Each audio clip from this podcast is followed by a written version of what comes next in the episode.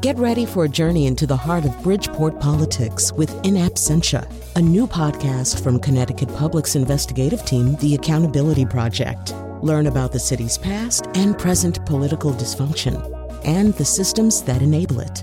Tune in wherever you get your podcasts. Funding provided by Gregory Melville and Susan Fox and Kathleen Bromage. Before we begin, I just want to explain. This is actually an episode of a show called Pardon Me, another damn impeachment show, question mark, which is a new program we've developed. I, Colin McEnroe, am hosting it and my team is making it, but it's not really our regular show. It runs on Saturdays at noon. It's also available as a podcast, but we thought we'd give you a taste of it here. It's not your typical impeachment show. So listen to this one, fall in love, and then just keep listening to Pardon Me. I, I kind of can't believe that this is episode five of Pardon Me, Another Damn Impeachment Show, question mark. How time flies while you're impeaching, I guess. It just doesn't seem possible. But I think one reason that it's episode five is that we, unlike some of our competitors, not to be invidious in any way, not to cast asparagus at anyone else, but we, unlike some of our competitors, have continued to put out episodes through the holiday season certain other impeachment shows, like one that rhymes with Shmoobican, another one that is hosted by someone whose name sounds sort of like Shmezra Schmein, um, they just went dark on December 20th. You can't do that. So anyway, we we've kept going and we're proud of it. So we are calling this episode Jim Jordan the vice principal who haunts your nightmares because we're going to talk about clothing in one of the segments. We've actually, it's something I've wanted to do for a long time. There are certain really terrific fashion critics, including Vanessa Friedman from the New York Times, who really probe the semiotics of dress, the semiotics of fashion, what kinds of statements and armors and status markers there are. And so she's going to explain all that to us. And she's going to explain why Jim Jordan doesn't wear a jacket, although I don't think she really does know why. Only Jim Jordan knows that. So there's all of that. We're also going to talk to Michael Gerhardt, one of the four wise witnesses who appeared before the Judiciary Committee, one of the four law professors. We're going to hear some more factoids from Chion Wolf. We're going to have an opinion piece for the first time ever by Bill Yousman, a short sort of opinion essay. And I'll just quickly bring you up to date. It is the middle of the holiday stretch, but still, stuff is happening. Susan Collins from Maine has become the second Republican senator to criticize Majority Leader Mitch McConnell for saying that he was in total coordination with the White House. That's disturbing to her. It was also disturbing to Lisa Murkowski from Alaska a few days before that. So here's the thing about that as we go forward. You know, it's one thing for Collins to say that she's uncomfortable with that, or it seems inappropriate, or that for Lisa Murkowski to say something similar, that she's disturbed. I think that was the verb she used it doesn't mean anything until they make it a deal breaker, right? Until one of them or somebody else, uh, you know, it's you can probably think about who the other possibilities are Mitt Romney, Ben Sasse, until one of them says, this can't go forward until we straighten this out. You know, we can't proceed until we have a clear understanding of what our duties are. And that, meanwhile, is going to come up in the first interview today. So, but before we do that, I want to just mention that if you like this show and you haven't heard some of the previous episodes, go back and listen. I heartily encourage you to listen to one, two, three, and four, and some of the web extras we've got. They're all there as part of the podcast feed. If you're on iTunes and you want to write a little review or do something else that might call attention to us, or just call up your grandmother and mention that we exist, anything that you might do would be very much appreciated. Our first guest today is Michael Gerhardt, the Burton Craige University Distinguished Professor of Jurisprudence at the University of North Carolina School of Law in Chapel Hill, the author of several books, including Impeachment What Everyone Needs to Know. And if his name is ringing a bell, it's because he was one of the four scholars who appeared before the House Judiciary Committee to explain kind of the legal theory behind impeachment. So, first of all, Michael Gerhardt, I would assume that this has made you either a minor or a major celebrity in certain circles since that day? I, I, don't know. I mean, I think it probably did raise my profile for better or worse. So, one of the things that you were doing, well, it would be interesting just to pause and say, on that day, obviously you were there to talk to the House Judiciary Committee and to educate them on what you knew and understood about this. But I mean, I assume there was also sort of a public education component of this. I mean, the nation's watching. You have a chance to explain, I think, also to people in general how this all works. Was that consciously a part of your mission on that day? I, think it was. I mean, I, I actually thought my most useful role would be to try to educate people, particularly non lawyers, about the law of impeachment. So that was my mindset going in, and and it was hopefully an objective I was able to fulfill. But I I understood that I was going to try and perform that role in a very heated partisan atmosphere, and so I, I just had, of course, to be ready for that. Well, let's hear now from one of the people that I think you failed to educate on that particular day. It's a witch hunt. It's a sham. It's a hoax. Uh, nothing was done wrong. It's a scam. It's something that shouldn't be allowed, and it's a very bad thing for our country. And you're trivializing impeachment. And I tell you what, someday there'll be a Democrat president and there'll be a Republican House, and I suspect they're going to remember it. So, uh, your words of reason did not reach the ears of the president. I don't think that surprises you. But it's sort of part of a phenomenon here, right? We now are having a national conversation that's kind of bifurcated into groups of people who feel one way about the legitimacy of the process and, and another group that feels very differently about it. And whatever you were trying to do to spread information and clarity, uh, it is opposed by a lot of people who are really trying to to make this seem like an illegitimate process. I don't know. What's your reaction to even to that guy talking? Well, I think your description of the dynamic is exactly on point. I think it's right. And this created a, an atmosphere, and we're all now living in it, or helped to kind of further the atmosphere, expand the atmosphere, where some of us, at least I as a teacher and scholar among others, are trying to talk about the law in a responsible fashion, and others are simply trying to change the subject or divert or distract or confuse people. So when the president issues all those derogatory terms directed at impeachment, they're all wrong. There's no merit to any of them, but they make political sense for him. And so for those who are attached to the president, they simply accept that without thinking, or I should say, looking further into what actually the law of impeachment is and whether or not it's being used or followed in the present situation in a responsible way. I notice that some of the rhetoric that I hear these days, I, have already mentioned many times on this show that every time somebody says that this is a coup, I try to explain that it's the opposite of a coup. It's a pretty right. difficult, unwieldy, high bar to clear process that stands in our Constitution so we don't have coups. But the latest thing, the, the other one that you, I'm sure you hear it all the time too, is, is an attempt to reverse or overturn the results of the 2016 election. And once again, it seems to me that this is kind of the opposite of the truth. Yes, it's the opposite of the truth. It's opposite of the law, and it is a good example of, of the the problem, so to speak, of the president's trying to confuse things and, and change the subject. It doesn't reverse the 2016 election. First of all, because if uh, President Trump were actually impeached, convicted, and removed, Vice President Michael Pence would become president, not Hillary Clinton. So that pretty much should do away with any idea that this is reversing the election. But the second thing is that election also, and the next election, 2018, also brought into power the Democrats who are currently in the majority in the House. So those elections all have to have force as well. He doesn't get to pick and choose which election matters. They all matter, and those elections help put together the situation, the dynamic that we're now experiencing with the Democratic majority in the House and Republican in the White House. I don't think party really ultimately explains all this. I think the president's actions do.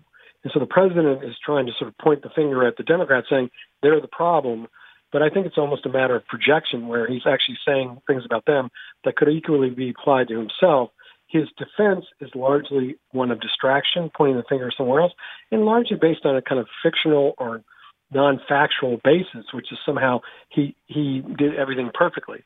He did not. And I think one has to simply read the record to know that. Right. And there's a way in which Well, first of all, there's a way in which it seems like an awful lot of fussing and whining about a process which, partly because of its constitutional construction, has placed Republicans very much in control of the next step, the trial in the Senate. And as you suggest, removal would result in the ascension of another Republican president. If he were somehow or other implicated in the Ukraine stuff, he'd have plenty of time to make sure there was a Republican vice president replacing him. I mean, the, the danger, the partisan danger here, which is all one of the sides talks about, seems to be very minimal. I think that's exactly right. And I, I do think it also reflects, and this is quite consistent with what, you've been saying, it reflects the extent to which we might all be living in two different realities. The president lives in a reality, apparently, where he, he is able to kind of convince his base, feed into their fears, and basically talk about how you know Democrats are evil, they're up to a coup and everything else, and everything he does is perfect, even if it's not in alignment with the law. The world I live in, the law matters. I mean, I am a law professor at the end of the day, and so there's no principle in constitutional law that allows a president to ignore the Constitution and to ignore the law. The president's authority has to be derived from either the Constitution or a policy Congress has enacted that he's enforcing when he asked for that favor, he wasn't following the law made by Congress or the Constitution. And when he kept trying to obstruct an investigation into it, he was violating the Constitution, which means what he was doing was unconstitutional. That's the law. But you can't ignore it by simply pretending it's not there. There's a way in which, when we get to that issue of obstruction and just failure to cooperate with basic kinds of requests for witnesses and information, it does seem as though the law is clear, although you kind of wish the rulings went a little higher. I mean, we now, within the last few days, have a, another district court ruling on one of the potential witnesses, a guy who's not that well known, Deputy National Security Advisor Charles Kupperman. He had a lawsuit asking a court to determine which prevailed, a congressional subpoena or the White House's instruction not to testify. Obviously, mm-hmm. this is key if they want to get Bolton, if they want to get Pompeo, if they if they want to get Mulvaney. But basically, the court just sort of mooted the whole thing, right? They just said, "Well, right. you're I, we don't have to decide." Or I was one judge. I don't have to decide this. That's right. It became moot in part because the House of Representatives withdrew the subpoena, and so there was nothing left at issue in the case. Without the subpoena still being in effect, there was really nothing left to litigate, so it became moot. But the problem is also that a president, and particularly those close advisors, are using the courts to delay any of the inquiry. And the most important thing for lawyers, and as far as the law is concerned, is that a legislative subpoena is lawful. By definition, it's lawful. And so for the president to ignore it, defy it, and, other, and compel others to do the same is illegal. And courts may not ultimately be in the position to reach any judgment on that because this is a matter, impeachment, which is left to the discretion of Congress. After all, the Constitution says the House has the sole power of impeachment. That means you don't need courts to make a decision about impeachment. The House does. So the dynamic here is relatively simple. The House has ordered something. The president's defied the order. The question is whether or not that's legal or not. It's not legal. And then there's the question whether it's impeachable. And I testified that it was. Right. I mean, we do have, and you're sort of suggesting, if I understand, that, you know, impeachment is so sui generis that typical rulings uh, about subpoenas might not have quite the same status. I mean, I'm thinking in particular, we already have a district court ruling from late November where basically that whole argument was rejected with respect to former White House counsel Don McGahn. In 2008, we had a district court ruling, same thing. Harriet Miers, White House counsel, rejected that kind of absolute privilege argument. Do you think that impeachment as a process sits outside those other kinds of processes? I think it can be. It can get into kind of a legal morass or sort of a confusion. But the fact is that if we take a step back and look at all the precedent that courts have decided, including all the decisions the Supreme Court has made on the power of subpoenas, even from legislatures, all the precedents are in support of what the Democrats have done, the, because they do it in the name of the House. They have the power, by virtue of the Constitution, to run the House. And so, as a result of that, there's no question they had the authority to issue the orders. And if we simply accept the precedents that have been decided for years and years and years, they all go in favor of the Democrats. What's also happening here is the president's trying to defy all that precedent, trying to get it all overturned. And that's helped create the mess we're in right now. Well, it must be an interesting time to be you. I'm sure you get asked questions all the time. You probably can't go to a holiday party without that. But I mean, now House Speaker Nancy Pelosi is doing something that a lot of us had not anticipated, which is delaying the transmission of the articles of impeachment to the Senate. Are there things that you can consult within precedent or within the Constitution to address her ability to do this? Sure. So it ends up being relatively basic. So again, the Constitution says the House has the sole power of impeachment. The Constitution also says that each chamber of Congress has its own has power to determine the rules for their own proceedings. So when we combine the sole power of impeachment with the power to shape the rules of the House, that's all the House's authority. That's all the, House, the authority the House needs to do what it's doing. It, it may control the timing of what it does with respect to impeachment. One act involved in impeaching the president is to pass a resolution, which the House did, to impeach him. But the next move, which is to appoint the House managers, is left to the discretion of the House, and there's no timetable for it. That's what Speaker Pelosi has delayed. And as far as the Senate is concerned, the Senate rules govern what it may do, and the Senate rules themselves say, almost literally, that the Senate has to wait on the delivery of the articles from the House. They'll be physically walked over, and only once they get them is the Senate then entitled under its rules to proceed with its own proceedings. So that tends to void a bunch of arguments that have been made recently that yeah. McConnell might be able to just start the trial. Articles or no articles, or that he could set a deadline for the appointment of House managers and transmission. It sounds like he doesn't have that many options. I don't think he has any of those options. I think that the rules, again, of the Senate govern until they're changed by at least a majority, if not a supermajority in the Senate. I don't see that happening at least yet. So Senator McConnell's got to accept and follow the rules of the Senate, which have been in place not just during Clinton's impeachment, but previously as well. So he doesn't have as complete discretion to do everything he might want to do, which is simply stop the impeachment process now or do, as you said, somehow put a time limit on it or anything else. There's no power he has to direct the House on what to do. Now, at the same time, there's no real power of the House to direct the Senate Majority Leader or the Senate to do anything in particular.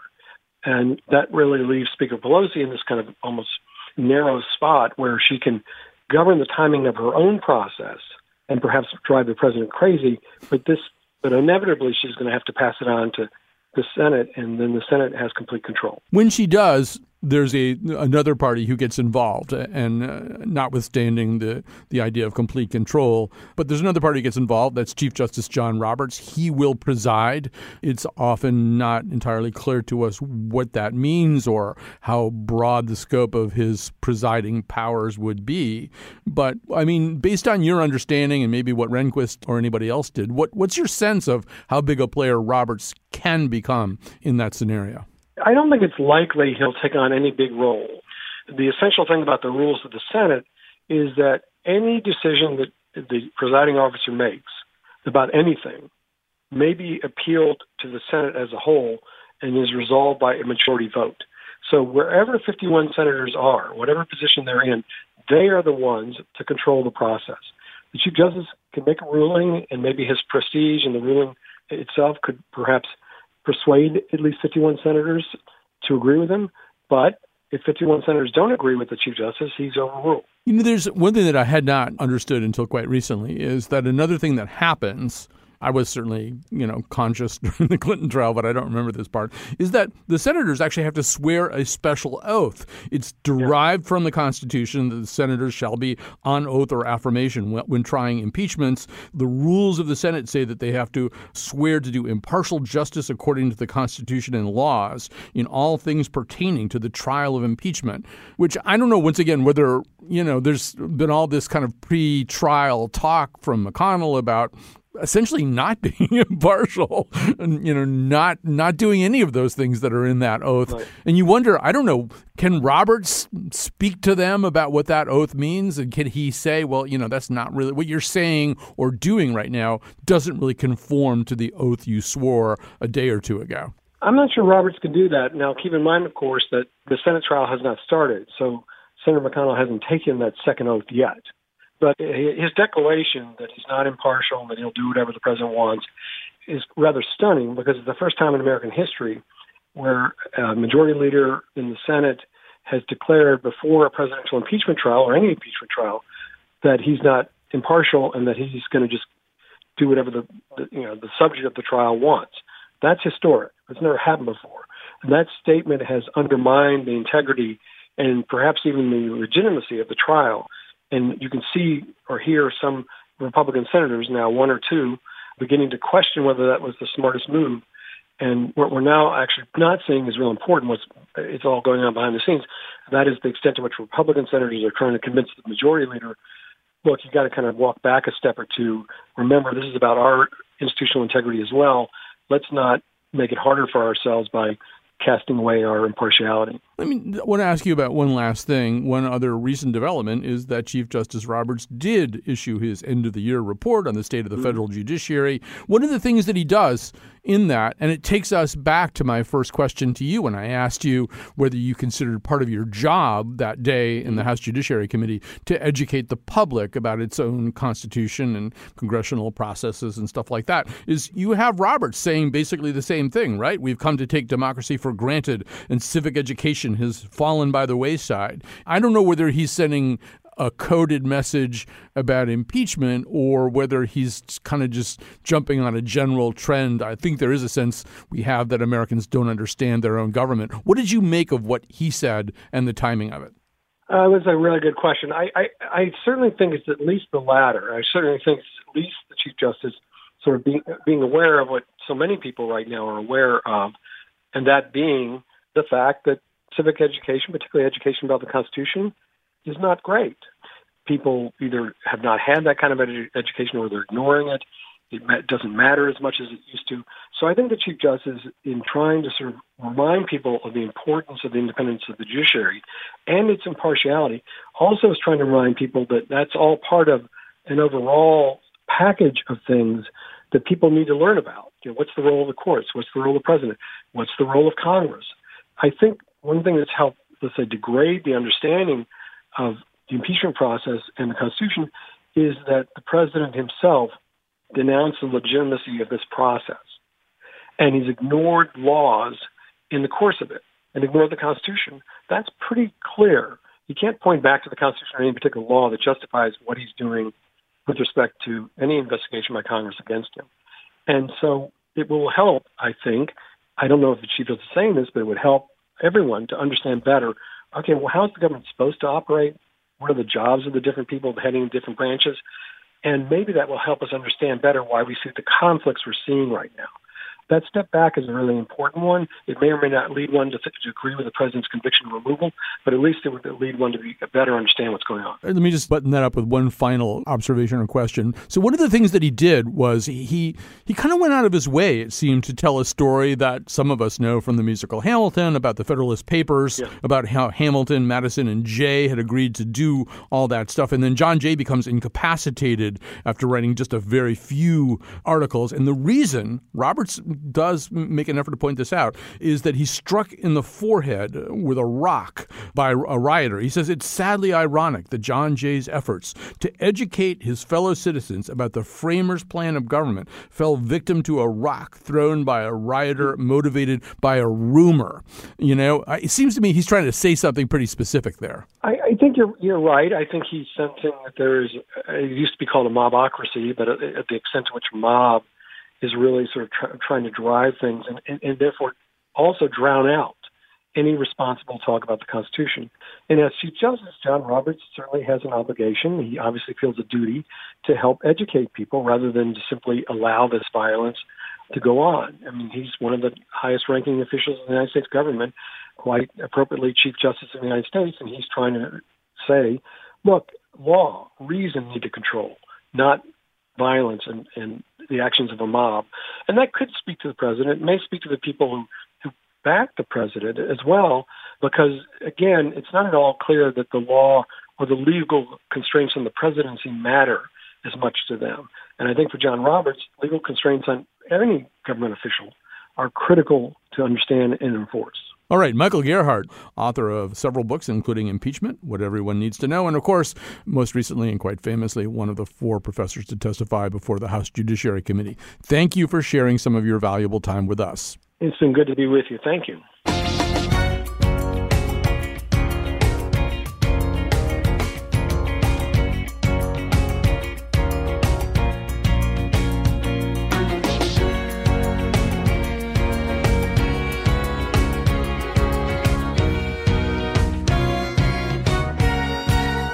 That was Michael Gerhardt, the Burton Craige University Distinguished Professor of Jurisprudence at the University of North Carolina School of Law. That's a very long title in Chapel Hill. I left that part off. And first of all, I also have to say, thanks to the CEO of Connecticut Public Radio and Connecticut Public Everything, I guess, Mark Contreras, who actually prevailed upon prevailed upon Professor Gerhardt to actually come on this show. That's how we got him. Apparently, he has like an unpaid newspaper subscription bill that Contreras controls. I'm not really sure what he did to do it, but it was good. And now we're going to do the second edition of a new thing we've been trying. We call it Factoids. It's the little things, both historical and current, that you might not know. And here's Chion Wolf.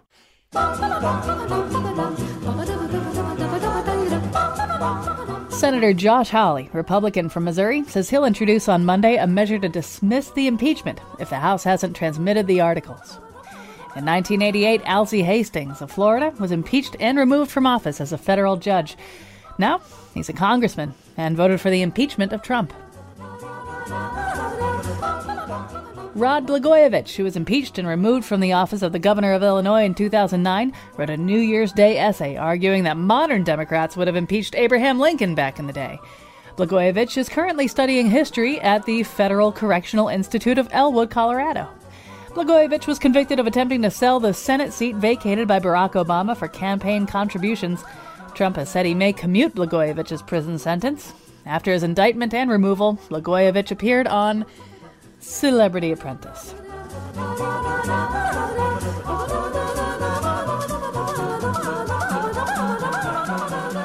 Donald Trump is the first Republican president ever impeached. Andrew Johnson and Bill Clinton were slash are Democrats. Nixon jumped before he could be pushed. Every president since Ronald Reagan, including Reagan, has been at least threatened with impeachment via resolutions in the House. A vote for removal requires a quorum of 51 senators present in the chamber, and then a two thirds vote of those present. You keep hearing the number 67, but that's only if all 100 senators are there. The next time a president faces impeachment, who will that person retain as counsel? A young lawyer intimately familiar with the process? Tiffany Trump is scheduled to graduate from Georgetown Law School this year.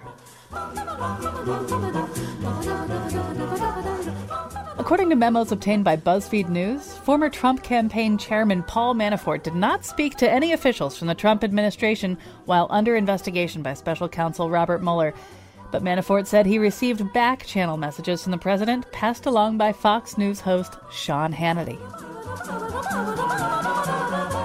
Former U.S. Senator Joe Lieberman said on MSNBC that the two Senate leaders during the Clinton impeachment, Tom Daschle and Trent Lott, took all senators into a private meeting without staff or press to hammer out rules for the trial. Disturbingly, Lieberman said this happened in 1989. Trump Defense Counsel Pat Cipollone has 10 children. This has been Factoids. I'm Chion Wolf.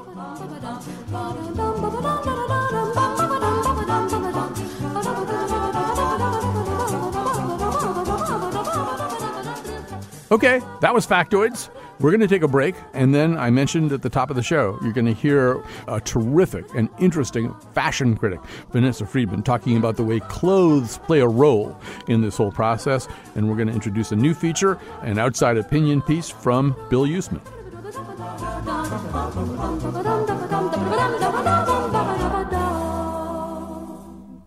Welcome back. This is Pardon Me. I'm Colin McEnroe. This is a weekly show we do for as long as the quote unquote impeachment season lasts.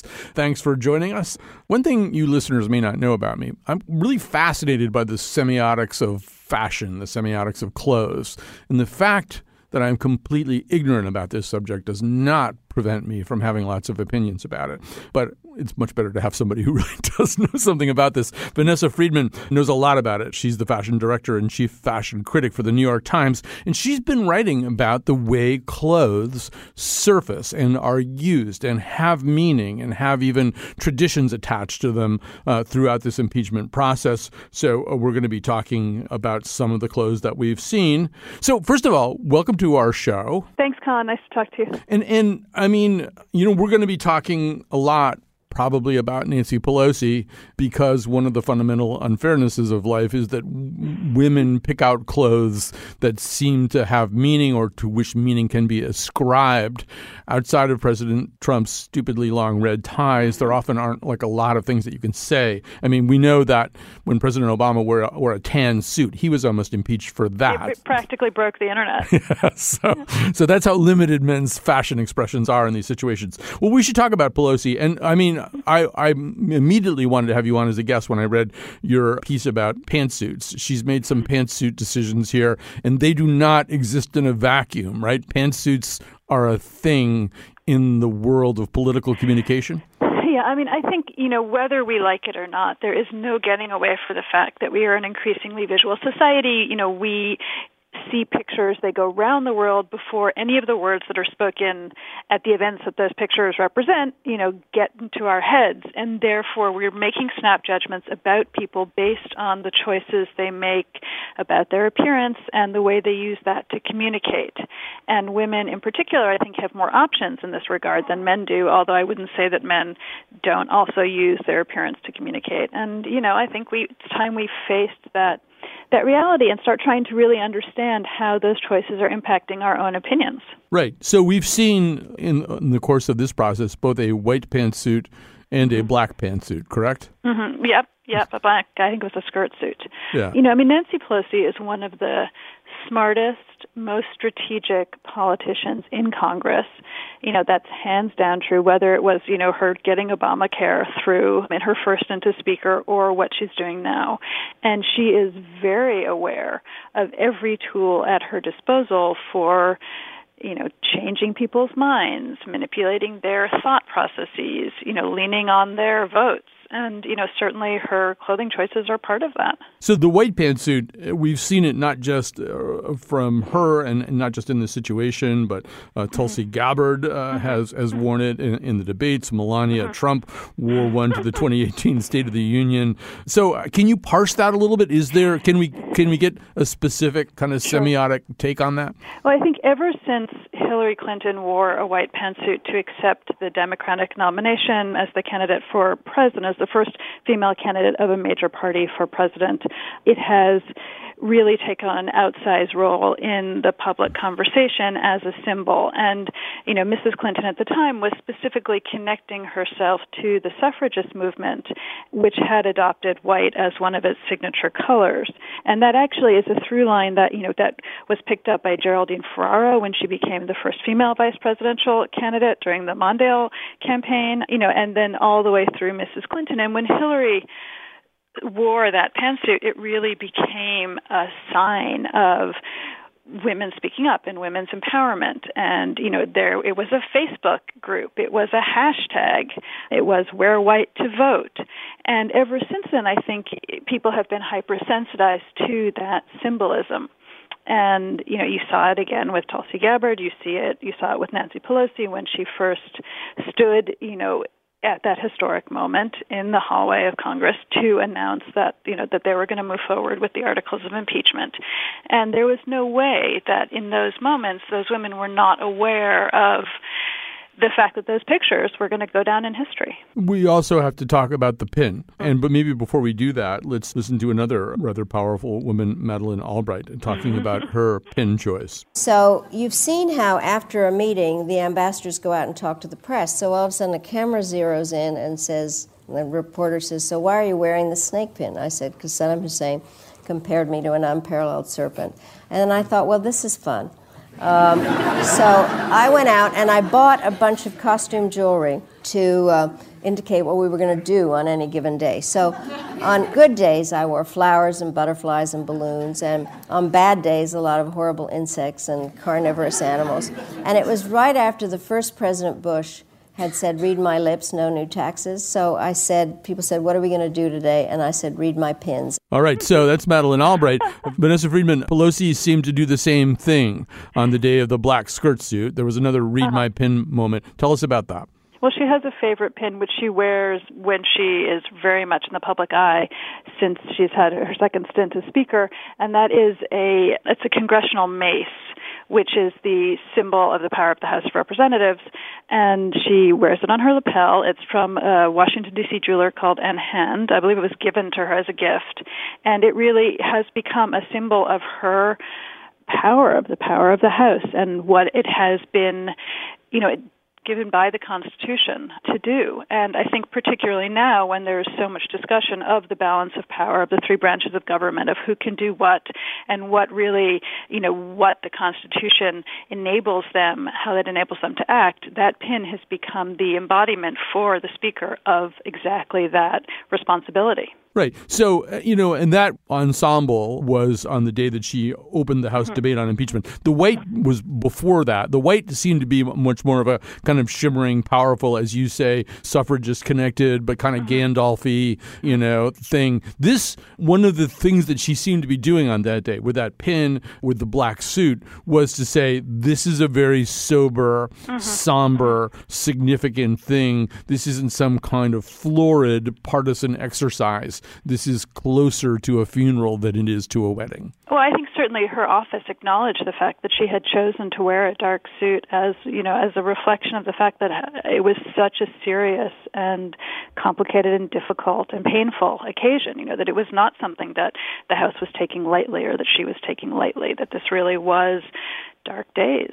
Yeah, and I mean, the other thing to note here is that uh, we can sort of listen to Albright or we can look at Pelosi and look at their use of these pins and stuff like that. But the truth is, as you say, they're working off an existing symbol set. I mean, the, the idea that the House has a mace mm-hmm. mm-hmm. is is kind of weird and royalistic and crazy in and of itself. Well, I think you know we all use visual symbols to represent you know specific moments in time power to communicate. And we always have. It's a human reality. And this is simply another evolution of it. And as you say a connection to the past. You know that the the constitution is a centuries old document and it is still relevant. And the the powers bestowed within it are still meaningful to so many people. And if those are represented by you know a visual symbol that all the better Right. Well, I think also some people are just good at this, right? I mean, you're the fashion critic, you would know. But I mean, it seems like Pelosi's good at this. There's this famous, you also wrote about this burnt mm-hmm. orange coat that she mm-hmm. wore on another mm-hmm. occasion. Maybe you can quickly remind people of that. But she seems to have a real sense of how to do this without calling too much attention to it. Well, as I said, you know, I really think she is one of the canniest politicians, and she is smart enough to use every single tool that is available in the politician's toolbox to, you know, to make her point to get her points across. And sometimes that's clothes and sometimes it's legislation and sometimes it's you know wheeling and dealing with her fellow members of congress. And sometimes it is you know coming out of a meeting with the president in a burnt orange coat where she has said you know do not push me around I am a flame that's going to burn higher. and that's exactly what she did. And what what is so powerful about Nancy Pelosi and how she is using clothes is not the fact that she's wearing clothes on their own, but that she is using them at the service of her words, her legislation, her greater point. And that is really what makes clothing powerful, is when it is working in concert with all this other substance. Right. And when it's working in concert with everything else that you're doing, the substance of what you're saying, the way that you say it, you don't have to call as much attention to it. I mean, I think Melania Trump walking around in that jacket that said, I really don't care or whatever it said, that, that calls, that's calls way too much attention, even if we didn't couldn't all quite agree on what it meant. It's also because it was confusing. Yeah. Because it was unclear what it meant and therefore people were puzzled by it and weren't sure how to take it. I think when style does serve substance, it becomes a really it makes a really powerful impact. When style seems to exist in a world that's somewhat divorced from substance, it just creates a lot of puzzlement. One of the things, I mean, I, people would hate me if I had you on the line and I didn't ask you this question. what is going on with Jim Jordan and he doesn't wear a jacket? he uh well he's he's he's he's said it you know he gave an interview where he said i take my jacket off because i feel like i need to be you know like ready to rumble and it's somehow constricting. And so whenever he's you know out there being a pit bull for his caucus he's ready to you know roll up his sleeves and get down to it. And that is the messaging, and it's coming across, you know, whether he's yelling or just jacketless. Right. Although, I mean, there's the message you send and the way the message is read. You know, I mean, to me, he looks kind of like a vice principal, you know, or something like that. I mean, uh, it, it doesn't necessarily. Usually, the person with his or her jacket off in certain situations has a subsidiary level of importance. At least uh-huh. that's the way that. that I that I like the really important people. They're wearing their suits. Well, I think it's become a signature of his, and you know when you do it consistently enough, then you do you know it is pretty easy to read in the eye of the beholder. Right. I mean, so we were talking about how w- women are the people who are analyzed this way, but mm-hmm. in fact, people like Jordan are. I think you know, Twitter kind of went nuts when George Kent, one George of the w- Kent witnesses, the bow tie. Yeah, yeah, you know, Vindman was that you know in his military uniform. You know, I think that men are absolutely as cognizant of the message they're sending with their clothes and as strategic about it. It's just that there are less options for them. And I think that people tend to get more worked up, understandably, over any discussion of women's clothing because of all the kind of historic stereotypes and prejudices that come along with it. But I, you know, I honestly think it'd be a mistake to overlook the choices that men in the public eye are making and the impacts they have. Right. Well, I mean, let's just hear Colonel Vindman talking to Representative Chris Stewart, who was questioning him mm-hmm. about that uniform. When Ranking Member Nunes referred to you as Mr. Vindman, you quickly corrected him and wanted to be called Lieutenant Colonel Vindman. Do you always insist on civilians calling you by your rank? Mr. Stewart, um, Representative Stewart, I'm in uniform wearing my military rank. Uh, I just thought it was appropriate to uh, stick with that. Well, because, I, I, am sorry, you, Mr. Stewart. No, he, I, I apologize. meant no because I, I, don't believe he did. But um, the attacks that I've uh, had in the press and Twitter have either uh, marginalized me as a military officer well, uh, or listen. I just, I'm just, I'm just telling you that the ranking member net, meant no disrespect to you. I, I believe that. I mean, men use certain kind of clothing either as status markers or as armor, or, or I guess maybe both? I think all of the above. You know, and they use them to communicate personality types. You know, certainly the president, as you pointed out with his tie, but also with his MAGA hat, you know, has been an absolutely strategic user of clothing as symbol you know, and impeachment is in some ways a theater, right? That's playing out in the public eye. You know, and the people who appear in it are dressing play their parts. And, you know, certainly Colonel Vindman was, you know, very conscious of wearing his uniform because of communicating the seriousness of his position, the respect where he was coming from, you know, as a way to remind people of his own sense of responsibilities and his own professional role and why he was testifying. And I thought it was a very, you know, effective choice. All right. Well, listen, this has been great. If stuff comes up in the trial, we know where to find you.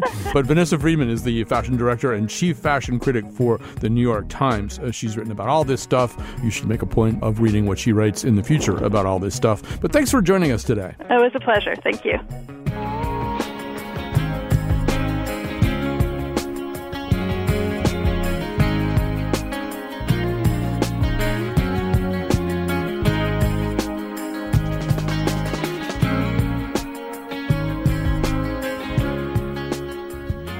The last item on the agenda this week is an essay from Bill Yousman, who is professor of media studies at Sacred Heart University. I always just think that he's Bill Yousman. I mean, he's such a fixture on our show at this point. Does he need to have a title? But anyway, here's Bill Yousman with some of his thoughts. In 1985, an NYU professor named Neil Postman published a book about television's impact on American society that he called Amusing Ourselves to Death. His argument was that the driving imperative of television is entertainment. All of television, even the news, is geared toward emotional spectacles meant to capture the audience's attention. And Postman contended that television was so dominant in American life that entertainment had become the primary value in other aspects of our society, including, crucially, politics. Postman died in 2003, so he never wrote a follow up examining how the internet and social media and smartphones for that matter have only amplified our desire for constant amusement and distraction. But in 2017, Postman's son wrote an editorial provocatively titled, My Dad Predicted Trump in 1985. Andrew Postman points out that the central thesis of his father's book was illustrated through a comparison of two dystopian science fiction novels George Orwell's 1984 and Brave New World by Aldous Huxley. Postman explained this in an eloquent but terrifying passage. What Orwell feared were those who would ban books. What Huxley feared was that there would be no reason to ban a book, for there would be no one who wanted to read one. Orwell feared those who would deprive us of information. Huxley feared those who would give us so much that we would be reduced to passivity and egoism. Orwell feared that the truth would be concealed from us. Huxley feared the truth would be drowned in a sea of irrelevance. So, fast forward to 2016. America anoints a television character as the single most powerful human being in the world. Think about it.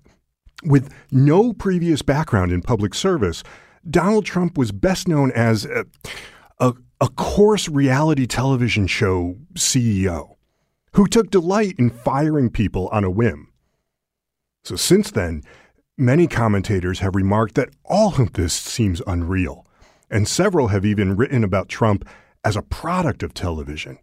And it, it is hard to deny that he performs like a stand up comedian at his endless and ongoing concert, I mean, political rallies. And his audience joyfully gives in to the engrossing spectacle of a president mocking and insulting his foes while hinting at violence. And it's not just his supporters who are entranced. None of us seem able to look away. He's come to dominate the culture like no other president before him. And as the months passed, and he continued to act like a television antihero, beholden to no rules or limits, impeachment seemed to become inevitable. But we should remember that impeachment is not simply a political or judicial process, it's also a media spectacle. There's a real risk that all of this will be treated as just a very special episode of The Trump Show one timed perfectly for the post holiday winter doldrums when we're seeking any sort of amusement. As this process unfolds, we'd be well served to keep Neil Postman's warning in mind. But I've also been thinking about another astute cultural critic who's no longer with us. Poet and musician Gil Scott Heron, singing about a previous president who first became famous through the entertainment industry. You go give them liberals hell, Ronnie. This country wants nostalgia. They want to go back as far as they can. And yesterday was the day of our cinema heroes riding to the rescue at the last possible moment, the day of the man in the white hat or the man who always came to save America at the last moment.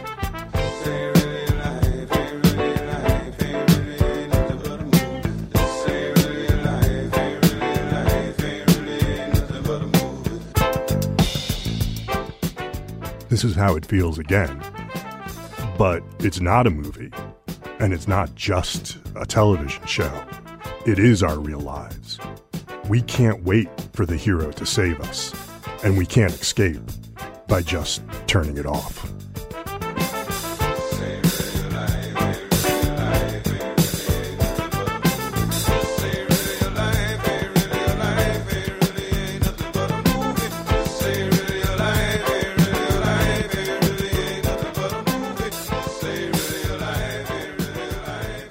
That's episode five of Pardon Me. I'm Colin McEnroe. The show was produced by Betsy Kaplan and Jonathan McPants. And thanks this week and every week for until the end of time and history to Eugene Amatruda. We're on Connecticut Public Radio on Saturdays at noon.